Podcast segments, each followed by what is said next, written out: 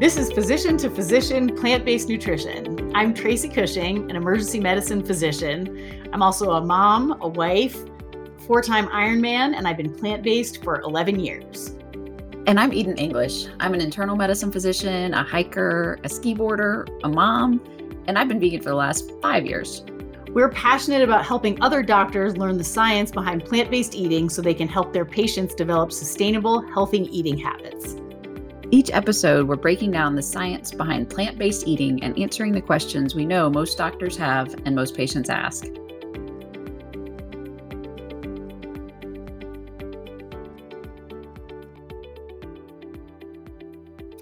Hello and welcome. I'm Dr. Tracy Cushing. And I'm Dr. Eden English. Thanks for joining us again. We really appreciate it. We thought it'd be fun to start off by just giving you a quick what did you eat last night? So, Tracy, what did you eat last night? Yesterday was my daughter's birthday.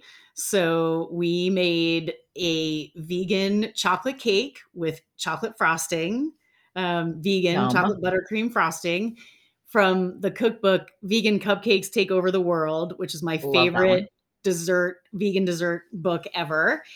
And we made a delicious um, curry for dinner with coconut milk, curry powder, uh, cauliflower, green beans, um, some garbanzo beans, and just a bunch of veggies from the fridge. Basically, threw them in a wok and served them over rice, and it was fantastic. That sounds fantastic. My daughter's birthday is actually this weekend, and we're taking her out for vegan sushi, which is one of our favorite things to go out for. So, most of the sushi restaurants will do plant based rolls, and those are really great. We're taking her out there, and then we'll make her some cakes. I'll tell you about it on the next podcast. Awesome. So today we wanted to cover a couple of bigger studies that really show the the health benefits of vegetarian or vegan diets. Today's topic is a review of some of the larger general nutrition studies that look at sort of all food groups and all types of diets on mostly all cause mortality and some specific uh, disease processes. And nutrition data just to be clear up front, is very, very difficult to collect. Most of it is retrospective, personal recordings of what folks eat. And it's hard to do research on that without a bunch of other confounders coming in. However, we feel that these few studies are representative of some of the better nutrition studies out there, and they have enough patients included in their meta analyses to actually show some significant benefits of eating less meat and eating more plants. So for our first real science episode, we figured we just kind of drill down on some of the findings from these studies, and the links will be in the show notes if you would like to read the studies for yourself. Exactly. And eh, just to to pile on to what Tracy said, I mean, the diet research is hard, but we really are looking for studies that have big patient numbers, large numbers, and that they did their best to remove the confounders. There's all kinds of issues in getting this data, but we really think these studies have done a good job of pulling out the important facts, uh, reducing confounders where possible, um, and really getting at the heart of the data. There's a lot of um, review studies. So, multiple studies are included in, for example, the food group study or the Beyond Meatless, where they're compiling a bunch of other slightly smaller studies to really try to find out if there's differences. And this stuff takes time too. So, we'll talk about one study, the Adventist study, that only looked over six years and they don't see as big of a difference. If you look for longer time periods, the diet has more of a time to make a difference. So just remember that as you're looking at these diet studies, there may be some things that show in one study or not another. It's difficult to get at this data, and you really have to look at large numbers of people that follow these diets for large periods of time to really see what you're getting at. That being said, there are some themes in all of the studies that show that as you move from a processed meat based, truly American diet all the way down to a vegan diet on that continuum as you consume less animal products you have health benefits and there is a pretty clear link in stronger and weaker ways but among all of these studies along that general continuum and certainly none of them showed any detriment whatsoever to a plant-based diet Exactly. So, I mean, all the studies we're going to talk about, they show that it's better to be vegan. It's better for your health. And in, in several of the studies, they actually carry talk about the environment as well. But I think we can certainly go into more detail separately about eating less meat is definitely better for the environment. And we also show again and again, it's better for your health. It's not an absolute slam dunk. Vegans don't live forever, but we live a little bit longer, and it's worth thinking about what you're eating and how that affects your health. So, one of the ones I brought it up in our first episode, but one of the studies we want to talk to, about today is the food group study. The food group study was published in the American Journal of Clinical Nutrition, um, and it really takes a look at 12 of the major food groups across multiple other studies showing whether it increased mortality or decreased mortality to eat more of this. And the food group that came out on top was actually whole grains. And I really do like to talk about this in particular because whole grains are best with a 25% reduction in mortality with increasing your intake to 100 grams a day. And I bring this up and highlight it so much because so many of my patients come in and tell me, I'm eating a healthy diet, it's very low carb. And I always try to get more details. Are you low carb? Are you avoiding all carbs? Because if you're not avoiding whole grains, you're doing yourself a big disservice. So that's what I really like to break down. And a corollary to that, in this study, refined grains were actually neutral. So low carb is probably not the best diet for your patients. And certainly you at least want to make sure they're eating plenty of whole grain carbs. So things like quinoa, um, whole wheat products um, oatmeal, fresh fruits, things like that are so healthy for you. And you don't want to eat a zero carb diet at the expense of whole grains. And I particularly found the most notable result were the linear response between mortality and meat consumption, particularly processed meat, and it was pretty stark, um, and was even stronger than the benefit of eating whole grains. It was really the detriment of eating processed meat and meat that showed a clear reduction in all cause um, or increase in all cause mortality um, among everyone. And I was uh, also happy to see a strong reduction in mortality uh, relative risk for nut consumption as well, which lots of vegans eat, which is great. Um, and ultimately, they concluded optimal consumption of most of the good food groups, whole grains, fruits, and vegetables, could potentially lead to an 80% reduction in relative risk of premature death from diet if people just move to eating more of those sort of good 12 category food groups versus the negative ones, notably processed meat and and uh, meat. I couldn't agree more about the processed meat. It showed it was really lethal with a 60% increase in the all cause mortality, with increasing your intake up to 200 grams a day. So that's the other one I hit hard from this study with my patients is, is bacon is lethal and we know it. So is sausage, ham, pepperoni. These are the processed meats. These are the things that are going to kill you if you eat a lot of them just like smoking cigarettes. How often should you do it? Really, the answer is never. So take that home, if nothing else. Eat less processed meat, eat more whole grains. And like Tracy said, nuts were great in this study too. So, where do you get your protein? Try nuts. And it was a meta analysis of 266 studies. So, not a small data set um, that they used to look at this. And the results were pretty consistent with a dose response curve between eating whole grains, vegetables, and fruits and reduction in all cause mortality. So, the next study, uh, you may have heard about the Adventist dietary studies, and there are a series of studies looking at the Seventh day Adventist population, which is largely vegetarian. They also typically don't smoke or drink alcohol, and they tend to have other healthier lifestyle choices than the average American. Uh, but nevertheless, the large majority of them eschew eating meat. And so the data from this group has provided a lot of really, really robust data on the effect of eating less meat on health. And so, the one particular study, the Fraser study, um, that was published in JAMA in 2013, um, has a notable exception of being an actual prospective cohort study, which is pretty unusual for nutrition literature. And they were looking at hazard ratios for all cause mortality in 73,000 Seventh day Adventist subjects, which is a huge number of subjects from which to draw data. Um, and they standardized to account for age, sex, smoking, alcohol, exercise, and education to try to remove some of those additional variables that we know can affect health.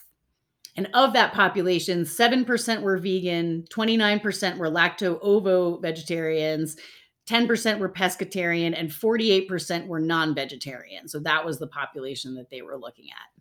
And it really showed that no matter which kind of vegetarian you were, you were gonna be better off than even the Adventists who, as Tracy said, have a pretty healthy baseline diet relative to standard American. So that was one thing that really stood out. They're they're comparing whatever kind of, uh, vegetarian you are in the study, lacto-ovo vegetarian, which means you eat eggs and dairy, or pescatarian, which means you eat eggs, dairy, and fish, or vegan, which means you eat none of that, or semi-vegetarian, which means you eat it occasionally. They're comparing all of that to Adventists who the ones that do eat meat still don't eat meat like regular Americans. So this showed that even people that have a fairly healthy baseline diet, you can do even better by going vegetarian, and then even better by going vegan.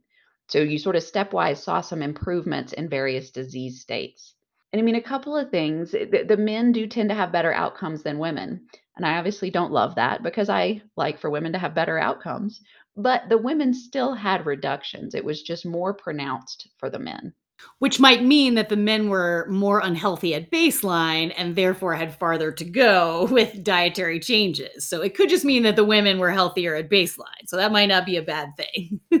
Very true. Very true. And I like that they show that even when you normalize for BMI, so vegans and vegetarians tend to have lower BMIs than our counterparts, but even when they normalize for that, it was still better to be vegan. So that is not the only issue. They were able to take out that confounder in the Orlich study.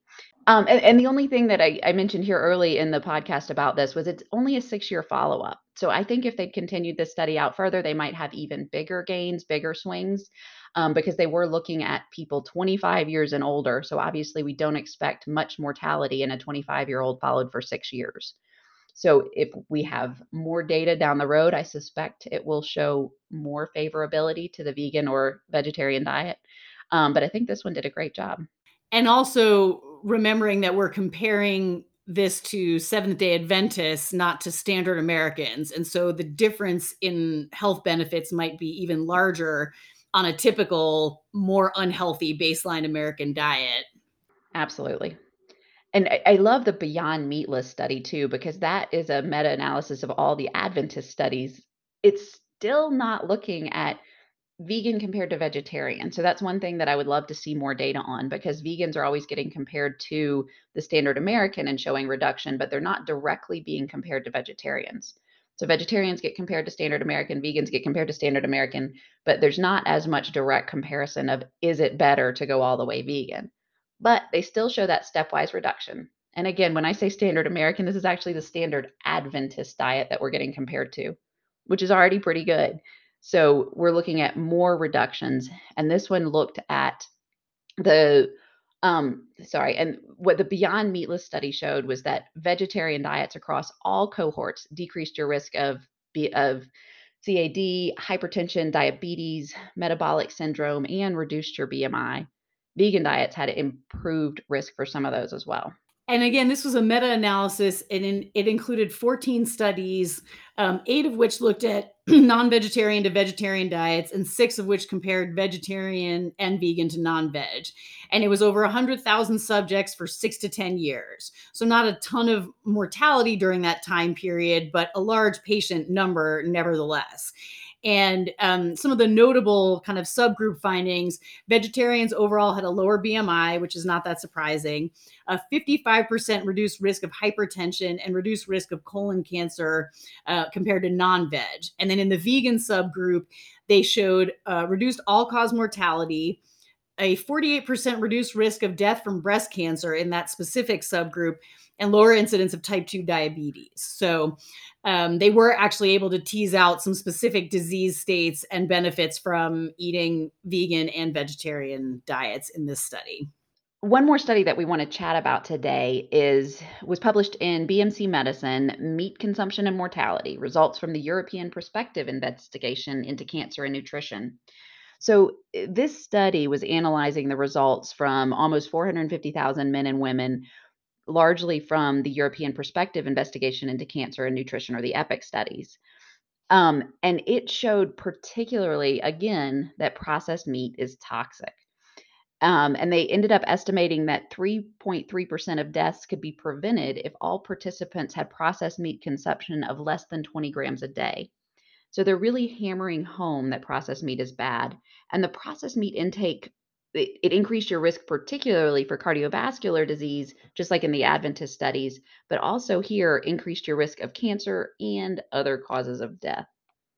And this is a more representative population of typical meat consumption. It's a European population that is not in any way adherent to vegetarian or low meat consumption standards. And so I think that could be one reason why it showed a more robust impact of meat consumption, but the results are are pretty clear. And it's probably worth noting they did not see that same increased risk of all cause mortality in this or the other studies for poultry and fish and we'll get into those specifically later and and eating them but this really was red meat and processed meat in particular um, have consistently from study to study shown an increased risk of all cause mortality cardiovascular disease and cancer and and that's why I just like to keep hammering sort of these studies and the findings home because as a primary care doc what I see all day, every day is CAD, hypertension, diabetes, metabolic syndrome, and patients worried about their cancer risk and what they can do to reduce it.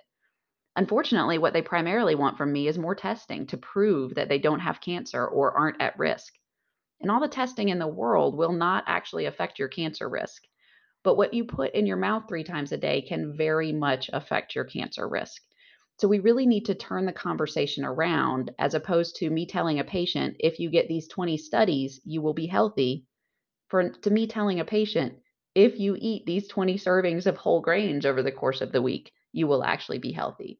And if you cut your processed meat intake from sausage at every meal to sausage at a holiday only, you will be so much healthier than any test in the world I can do on you. So we really need to encourage providers to be willing to have these conversations because if we don't have the conversation, patients will never hear it from us and they'll be left with other sources as their best diet advisor. We really need to get doctors armed with the ability to have this conversation over and over 25 times a day, as many patients as you see, so that everyone is giving the same message. Processed meat is toxic. Red meat is very minimally better, still pretty toxic. Like Tracy said, we'll hit on chicken and fish down the road. But the real take homes processed meat is toxic. It is not just something to avoid, it is something to run from and make sure you're not eating. Um, and whole grains are very, very good for you. So watch out for those patients telling you about low carb diets. Dig in deeper and find out if they're trying to avoid whole grains because that may be actually killing them. And you want to make sure that they're getting those things that are very healthy. I think it's important to remember there are places that label processed meats as a carcinogen. Europe is quite progressive in this way. I think California might even be progressive in this way, right? So it's the equivalent of smoking, right? We all know smoking is bad. Eating pepperoni is just as bad as smoking. There is a known link that this is a carcinogenic substance. This causes cancer.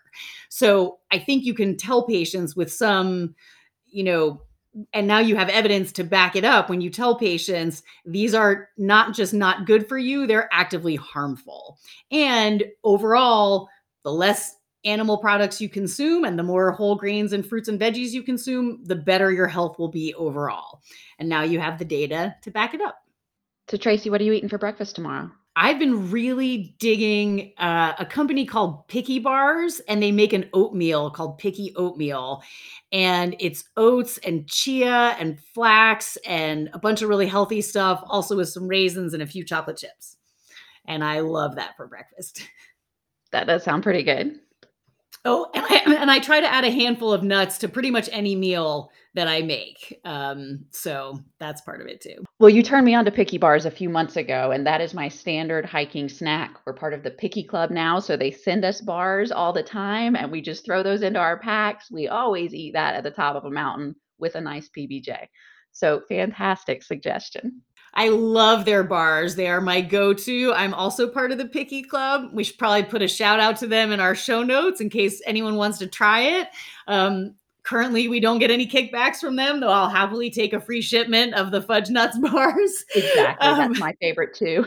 So, worth trying. And their granola is gluten free, but not grain free, and is amazing and has a lot of other healthy, um, you know, flax and chia and stuff like that. So, those are a great product for the busy professional who just needs something quick for a quick breakfast or snack. This is Tracy and Eden signing off. Less meat means less disease. Go have a happy plant based day.